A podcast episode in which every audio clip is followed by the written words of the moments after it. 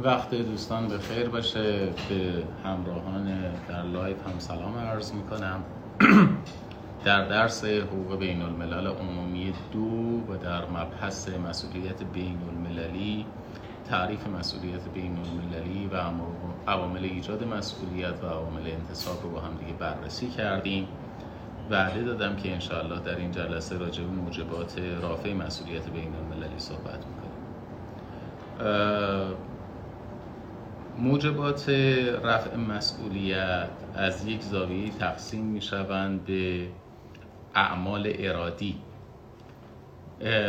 این اعمال ارادی شامل عناوینی است مثل رضایت، دفاع مشروع و عمل متقابل و از طرف دیگه اعمال غیر. عذرخواهی می‌کنم. تلفن من هم زنگ خورد. عرض می‌کردم که عوامل رافع مسئولیت به دو دسته تقسیم میشن. اعمال ارادی و اعمال غیر ارادی. اعمال ارادی شامل رضایت دفاع مشروع و عمل متقابل هستند. و اعمال غیر ارادی شامل قوه قاهره یا فورس ماژور استرار و ضرورت. خانم فیض پرسیدن کدوم صفحه است؟ احتمالا صفحه کتاب من با شما متفاوت بشه چون کتاب پیرایش های مختلفی داره. مبحث مسئولیت بین المللی بخش چهارم موجبات رافع مسئولیت بین المللی. در مورد عوامل رافع مسئولیت ابتدا می‌پردازیم به اعمال ارادی و اولین مستاق اعمال ارادی رضایت به عنوان رافع مسئولیت. رضایت پیشین یک کشور یا سازمان بین المللی که مخاطب عمل متخلفانه قرار می‌گیره رافع مسئولیت بین المللی است. رضایت ضرورت دارد برای اینکه به عنوان یک عامل رافع مسئولیت عمل بکنه ابراز بشه بیان بشه و میبایست مشخص سریح و واقعی باشه. رضایت توسط رکن صلاحیت دار میبایست اعلام بشه و میبایست پیش از وقوع عمل متخلفانه هم ابراز شده باشه. البته رضایت بعد از وقوع عمل متخلفانه از موارد جبران خسارت هست. یعنی اگر نسبت به یک عمل متخلفانه بعد از وقوعش اعلام رضایت بشه فرض بر این است که جبران خسارت صورت موضوع رضایت نمی‌تواند نقض قاعده آمره حقوق بین الملل باشه. یعنی اگر قاعده ای که داره نقض میشه قاعده آمره باشه حتی با اعلام رضایت امکان نقض اون وجود نخواهد داشت. از بین عوامل ارادی رافع مسئولیت بین المللی عامل دوم بعد از رضایت عامل دفاع مشروع هست دفاع مشروع بر اساس ماده 51 منشور ملل متحد رافع مسئولیت بین المللی تلقی میشه. ماده 51 مقرر کرده است اگر یک کشوری در معرض تهاجم قرار بگیره تا زمانی که شورای امنیت اقدامی انجام نداده او می‌تواند متوسل به دفاع مشروع بشه. متن ماده 51 از این قرار است که در صورت وقوع حمله مسلحانه علیه یک عضو ملل متحد تا زمانی که شورای امنیت اقدام لازم برای حفظ صلح امنیت بین المللی را به عمل آورد هیچ یک از, از مقررات این منشور به حق ذاتی دفاع از خود خواه فردی یا دست جمعی لطمه وارد نخواهد اعضا باید اقداماتی را که در اعمال این حق دفاع از خود به عمل می آورند فوراً به شورای امنیت گزارش دهند. این اقدامات به هیچ وجه در اختیارات و مسئولیتی که شورای امنیت بر طبق این منشور دارد و به موجب آن برای حفظ اعاده صلح امنیت بین المللی و در هر موقع که ضروری تشخیص دهد اقدام لازم به عمل خواهد آورد تأثیری نخواهد گذشته از رضایت و دفاع مشروع عمل متقابل هم از اعمال ارادی رافع مسئولیت بین المللی است. اقدام متقابل میبایست با رعایت شرایط مندرج در مواد 49 تا 53 طرح مسئولیت انجام بشه. یعنی در واقع باید اصل تناسب درش رعایت شده باشه. البته و در این حال اقدام متقابل نباید خودش فی نفسه نقض قاعده آمره حقوق بین الملل رو بکنه یعنی مثلا در پاسخ به یک عمل متخلفانه نمی شود متوسل به زور شد. چون توسل به زور نقض قاعده آمره ممنوعیت توسل به زور و ممنوعیت توسل به جنگ تلقی میشه بنابراین در عمل متقابل رعایت قواعد آمره حقوق بین الملل ضروری است. عرض کردم خدمتون که موجبات رفع مسئولیت بین المللی دو دسته هستند عناوین ارادی و عناوین غیر ارادی. در زیل عناوین ارادی راجع به رضایت دفاع مشروع و عمل متقابل صحبت کردیم. و اولین مستاق اعمال غیر ارادی که باعث رفع مسئولیت بین المللی میشه قوه قاهره یا فورس ماژور هست. البته استثناءاتی داره. فورس ماژور ناشی از عمل کشور یا دولت که خودش باعث ایجاد فورس ماژور شده از مصادیق رفع مسئولیت نیست. یعنی کشور زمانی می‌تواند به فورس ماژور استناد بکنه که ایجاد وضعیت فورس ماژور منتصب به خود اون کشور نباشه. همینطور اگر کشور یا سازمان بین المللی خطرات ناشی از قوه قاهره رو پذیرفته باشه نمی‌تواند به قوه قاهره استناد بکنه. و در این حال استناد به قوه قاهره یا فورس ماژور هم برای نقض قواعد عامره حقوق بین الملل مجاز نیست.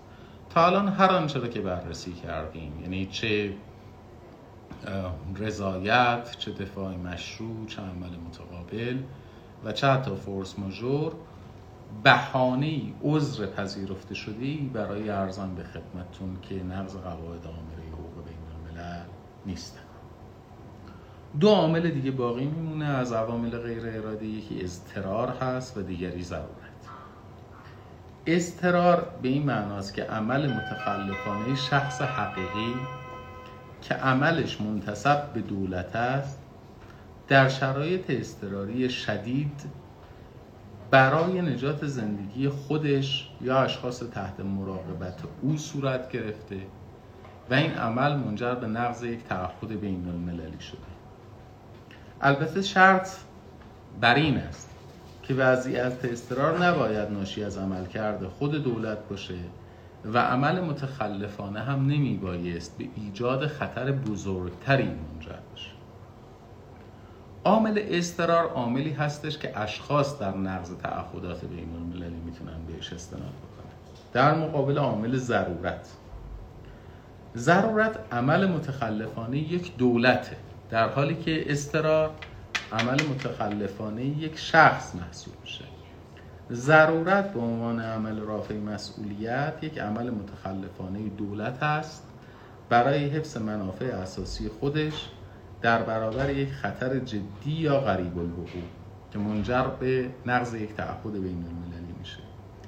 مشروط بر اینکه اون عمل متخلفانه تنها راه حفظ منافع و منافع اساسی در برابر یک خطر جدی یا غریب الوقوع باشه. و دیگر اینکه عمل متخلفانه به منافع اساسی کشور متحد له یا به جامعه بین المللی در کل لطمه جدی وارد نمی‌کنه. پس عوامل رافع مسئولیت رو به هم دیگه مرور کردیم در دو دسته عوامل ارادی و عوامل غیر ارادی. عوامل ارادی عبارت بودند از رضایت، دفاع مشروع و عمل متقابل. عوامل غیر ارادی هم شامل قوه قاهره اضطرار و ضرورت بودن و خواهش می‌کنم توجه داشته باشید بین مفهوم استرار و ضرورت قابل به تفکیک باشید. استرار در جایی است که فرد قاعده حقوق بین الملل رو نقض می‌کنه. ضرورت جایی است که دولت قاعده حقوق بین الملل نقض می‌کنه در استرار نقض به خاطر حفظ جان و حیثیت و مال خود یا منتصبین فرده در استرار برای حفظ ارز بکنم منافع اساسی کشور نقض صورت موضوع دیگری که در مسئولیت بین المللی باید بهش توجه داشته باشیم مسئله بر عهده گرفتن مسئولیت بین المللی خسارت وارده بر اشخاص حقیقی و حقوقی که ناشی از عمل متخلفانه بین المللی دولت ها و سازمان های بین المللی است از چه طریقی جبران خواهد شد؟ این سوال اصلی بر عهده گرفتن مسئولیت بین المللی است. از دو طریق این امکان وجود دارد. یکی حمایت دیپلماتیک کشورها و دیگر حمایت شغلی سازمان های بین المللی خب ابتداعا ما باید در واقع حمایت دیپلماتیک رو تعریف بکنیم. کلیه اقداماتی که یک کشور در نزد کشور دیگری انجام می‌دهد برای حمایت از حقوق اتباع خودش که در کشور دیگی مورد تعدی مالی و جانی قرار گرفتن حمایت دیپلماتیک نامیده میشه. در نتیجه حمایت دیپلماتیک دعوای طبعه به دعوای دولت تبدیل میشه و رسیدگی غذایی از سطح داخلی به سطح بین المللی منتقل خواهد شد. این نتایج و آثار حمایت دیپلماتیک است. شرایطی دارد اجرای حمایت دیپلماتیک. اولیش تابعیت مدعی است. یعنی مدعی باید تابعیت کشوری رو داشته باشه که از او حمایت دیپلماتیک می‌کنه. دیگری مراجعه قبلی و مقدماتی به مقامات داخلی است. این شما وقتی می توانید تقاضای حمایت دیپلماتیک از کشور متبوع خودتون رو بکنید که کلیه مراحل رسیدگی داخلی رو در نزد کشور مبدع پشت سر گذاشته باشید. و نهایتا پاک دستی مدعی.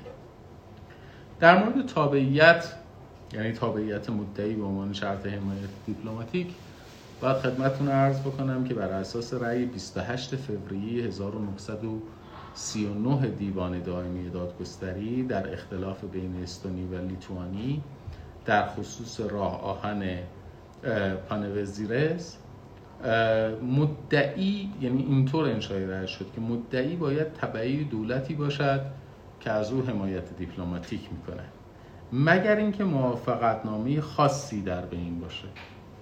مستاق موافقتنامه خاص هم ارزم به خدمتون حمایت دیپلماتیک کشور متروپول از ساکنان مستعمراتش هستش. یا در جایی که ارزم به خدمتون که مقرره دیگری در پیش بینی شده. گاهی اوقات هم حمایت دیپلماتیک توسط کشور حافظ منافع انجام میشه. سوال این هستش که آیا تابعیت در ابتدا شرطه یا ابتداعا به استدامتا شرطه؟ تابعیت مدعی یعنی زیان دیده میبایست در زمان وقوع خسارت در زمان ارتکاب عمل متخلفانه در زمان اعلام قصد حمایت دیپلماتیک اقامه رسمی دعوا و فیصله اختلاف ثابت بشه. یعنی وجود تابعیت ابتداعا و استدامتا شرطه یک موضوع دیگری که در حقوق بین الملل چالش برانگیزه حمایت دیپلماتیک از اشخاص بیتابعیت و پناهندگان هستش. شارل روسو به لزوم حمایت دیپلماتیک از اشخاص بدون تابعیت و پناهندگان توجه ویژه‌ای داشته. پیشنهاد گزارشگر کمیسیون حقوق بین الملل هم در سال 2004 به کمیسیون در قالب تنظیم طرح حمایت دیپلماتیک این بوده که حمایت دیپلماتیک از اشخاص بی‌تابعیت و پناهنده توسط دولت محل اقامت قانونی و رسمی اونها انجام بشه. البته مشروط بریم که محل اقامت قانونی و رسمی در زمان ورود زوازیان و اقامه دعوا واحد باشه. در مورد حمایت دیپلماتیک از اشخاص حقوقی این اعتقاد وجود دارد که حمایت دیپلماتیک شامل اشخاص حقوقی خصوصی و عمومی کشتی ها هواپیماها صفاین فضایی میشه و دولت مطبوعشون می‌تونه از اونها حمایت دیپلماتیک بکنه. یعنی دولت محل صبر و یا مرکز امور مهم اونها. مگر اینکه ترتیب خاصی در بین باشه. مثلا بر اساس بیانیه های الجزایر ملاک تابعیت عبارت است از محل تأسیس یا دولت یا تابعیت 50 درصد یا بیشتر سهامداران یعنی دو ملاک رو در نظر گرفته که ملاک دوم مبتنی بر نظریه veil piercing یا نظریه خرق حجاب در خصوص حمایت از سهامداران و طلبکاران خارجی هم دیوان بین المللی دادگستری در رأی مورخ 5 فوریه 1970 و در قضیه بارسلونا Traction اعلام کرد که حمایت دیپلماتیک دولت بلژیک از شرکت کانادایی با اکثریت سهامداران بلژیکی مورد پذیرش نیست. یعنی چون تابعیت شرکت بارسلونا فاشن بلژیکی است فقط دولت بلژیک می‌تواند از این حمایت دیپلماتیک بکنه. دولت کانادا با وجود اینکه اکثریت سهامداران شرکت بارسلونا فاشن کانادایی هستند اجازه حمایت دیپلماتیک از شرکت بارسلونا از شرکت بارسلونا Traction رو نداره. رویه غذایی در این خصوص مشوشه و موضوع معمولا تابع موافقتنامه های دو جانبه بازرگانی قرار می‌گیره. اما اصل بر عدم حمایت دیپلماتیک شرکت توسط کشور مطبوع سهام هستش موضوع دیگری که باید بهش توجه بکنیم حمایت دیپلماتیک از اشخاص دارای تابعیت مضاعف است. حمایت دیپلماتیک یکی از دول متبوع در برابر دولت متبوع دیگر مجاز نیست. هر یک از دول متبوع می‌تونن در برابر سایر دول به حمایت دیپلماتیک متوسل بشن. و این حمایت دیپلماتیک در این شرایط منوط به اعمال نظریه تابعیت موثر است. رأی ششم آوریل 1984 هیئت عمومی دیوان داوری ایران و امریکا نظریه تابعیت موثر رو مورد پذیرش قرار داده. ماده هفت طرح در واقع ارزم به خدمتتون حمایت دیپلماتیک هم که در سال 2004 به تصویب رسیده مقرر کرده در صورت وحدت تابعیت و در صورت وحدت تابعیت موثر در زمان وقوع خسارت و اقامه دعوا دولتی که تابعیت موثر به او تعلق داره از تبعه در برابر دولت مطبوع دیگر می‌تواند حمایت دیپلماتیک بکنه. که این قاعده با قواعد شناخته شده حقوق بین الملل متفاوت به نوعی در واقع توسعه حقوق بین الملل یا اصلاح قواعد حقوق بین الملل تلقی میشه. انصراف از تابعیت چه آثاری دارد؟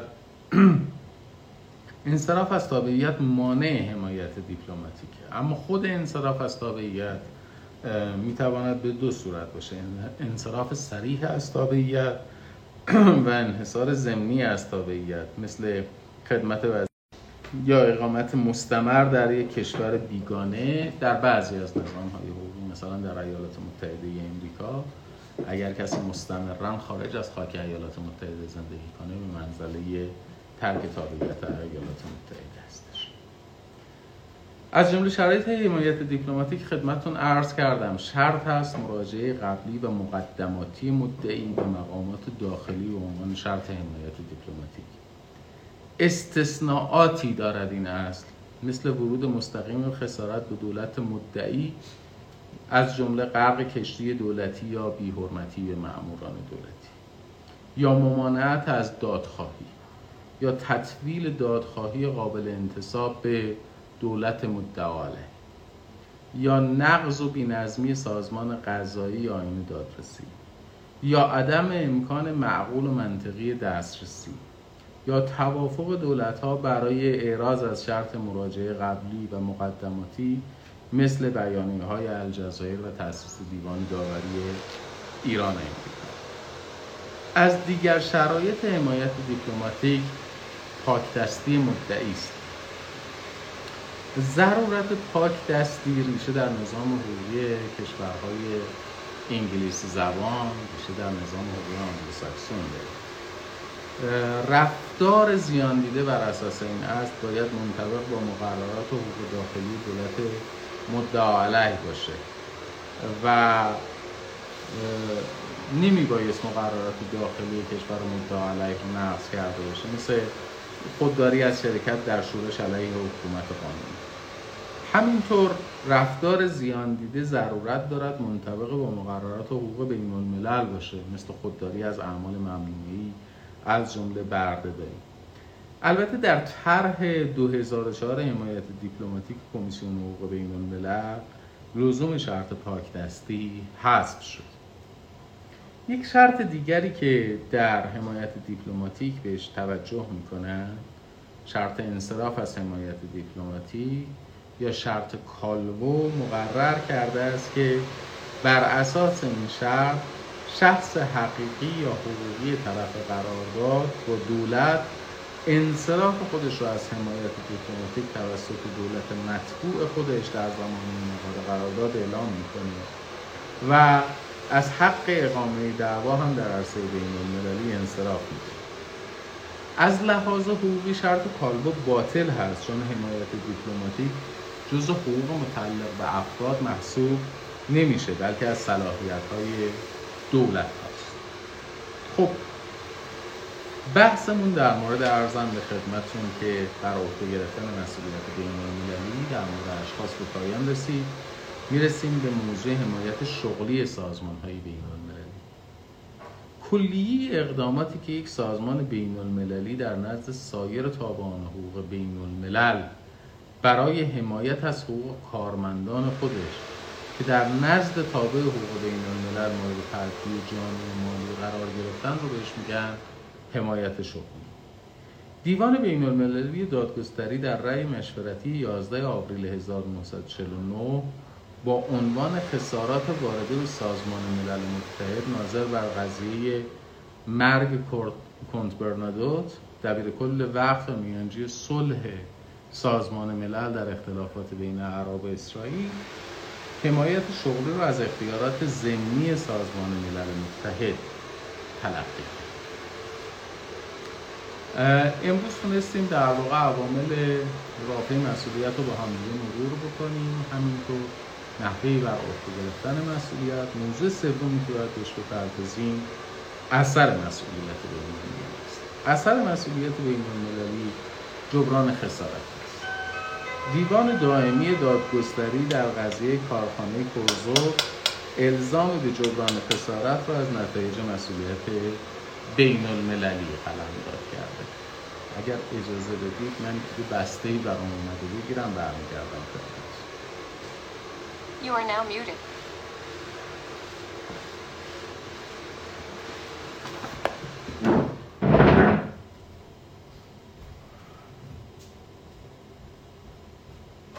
بله بله خبری شما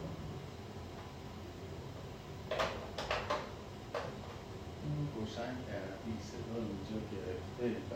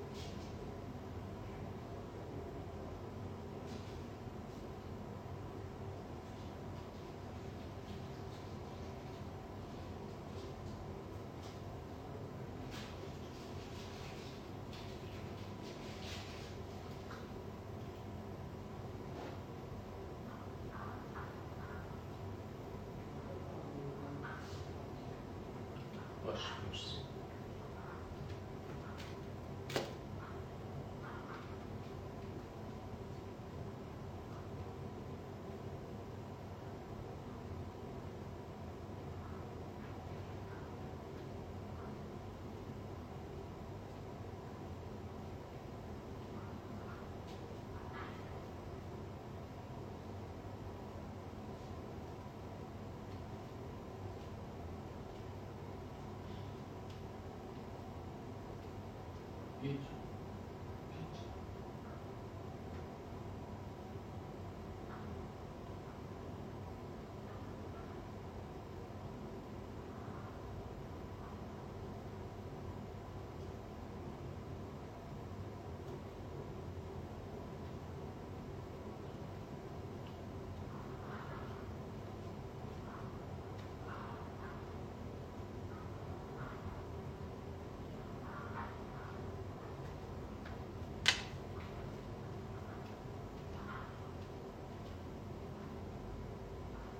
یه خود عجله دارم چون الان کلاس هم باید برم سر کلاس.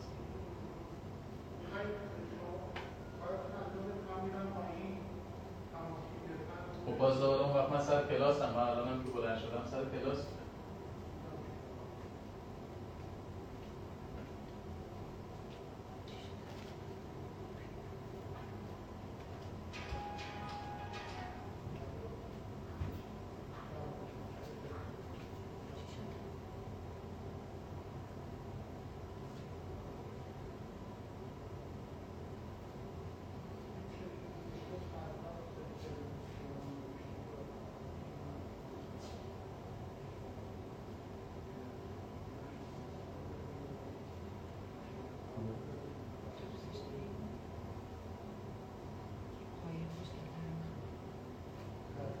چرا نمی‌کشم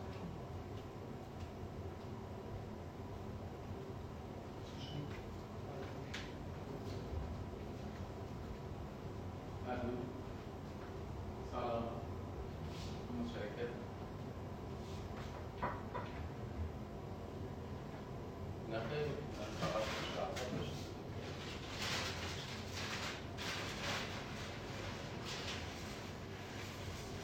این که فقط هزینه به کیکش درسته یا من اشتباه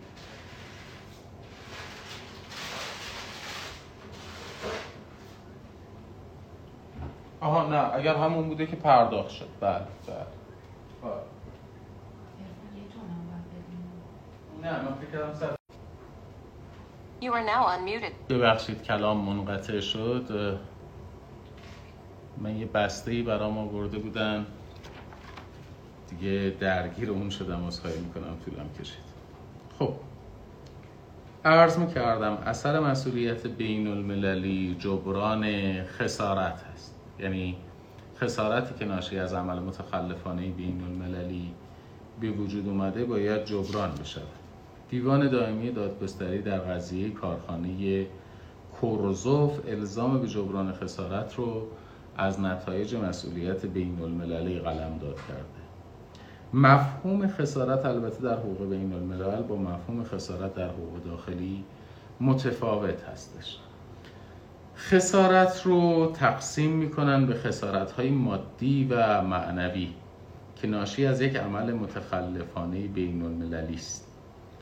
مثال خسارت های مادی مصادره غیرقانونی اموال ضبط هواپیما یا کشتی یا تخریب سفارتخانه است.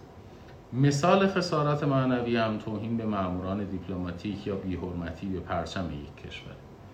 به یک اعتباری هم خسارات رو تقسیم می‌کنن به خسارات مستقیم و غیر مستقیم که طبق رویه قضایی بین المللی صرفا خسارات در واقع مستقیم قابل جبران هستش. خسارت به یک اعتبار دیگه تقسیم می شود به خسارت با واسطه و خسارت بی واسطه. خسارت وارده به تابعان فعال حقوق بین الملل رو تحت عنوان خسارات بیواسطه تلقی می‌کنن.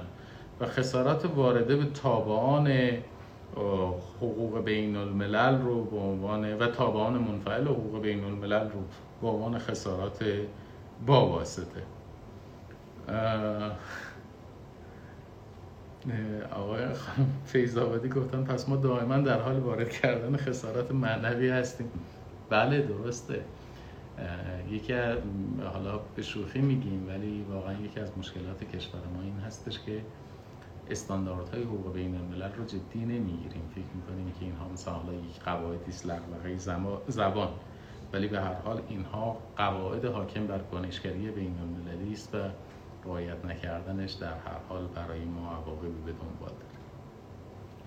موضوع دیگری که باید بهش بپردازیم روش های جبران خسارت بین المللی است. در چارچوب ماده 34 طرح مسئولیت بین المللی چند روش برای در واقع جبران خسارت پیش بینی شده. اعاده وضعیت به حال سابق پرداخت قرامت و جلب رضایت زیان دیده. خارج از چارچوب ماده 34 هم قطع عمل و خودداری از تکرار عمل متخلفانه و عمل متقابل هم به عنوان روش های جبران خسارت هستند.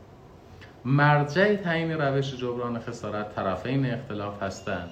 مگر اینکه یک مرجع قضایی یا داوری بین المللی بخواد بینشون حل اختلاف بکنه یا شورای امنیت موضوع رو در دستور کار خودش قرار بده و شورای امنیت به اون موضوع رسیدگی در خصوص اعاده وضعیت به حالت سابق یا رستیتوسیو اد اینتگروم باید بگم که اعاده به وضعیت سابق عبارت است از رفع آثار و نتایج عمل متخلفانه حقوق بین الملل تا جایی که مقدور هست.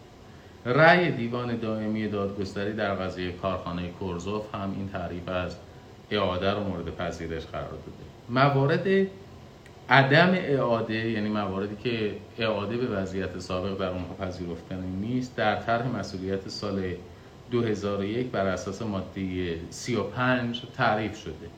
مواردی از قبیل اینکه اعاده وضعیت مطلقا غیر ممکن باشه یا اعاده در مقایسه با پرداخت غرامت برای کشور متخلف تعهد نامتناسبی پدید بیاره.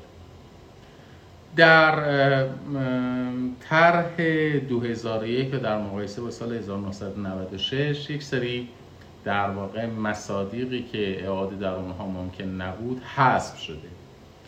از جمله اینکه اعاده منجر به نقض قاعده آمره بشه یا اینکه اگر اعاده وضعیت استقلال سیاسی یا ثبات کشور متخلف رو تهدید بکنه اعاده امکان پذیر نیست. مشروط بر اینکه زیان, زیان دیده خودش در چنین وضعیتی نباشه. از دیگر روش های در واقع ارزم به خدمتتون جبران خسارت جلب رضایت زیان دیده هست. به خصوص در جبران خسارت معنوی کاربرد داره مثل اظهار تاسف یا عذرخواهی رسمی یا اعمال نمادین از جمله احترام به پرچم یا اعزام نماینده ویژه و همینطور پیگرد و مجازات مقامات دولتی یا اشخاص خصوصی.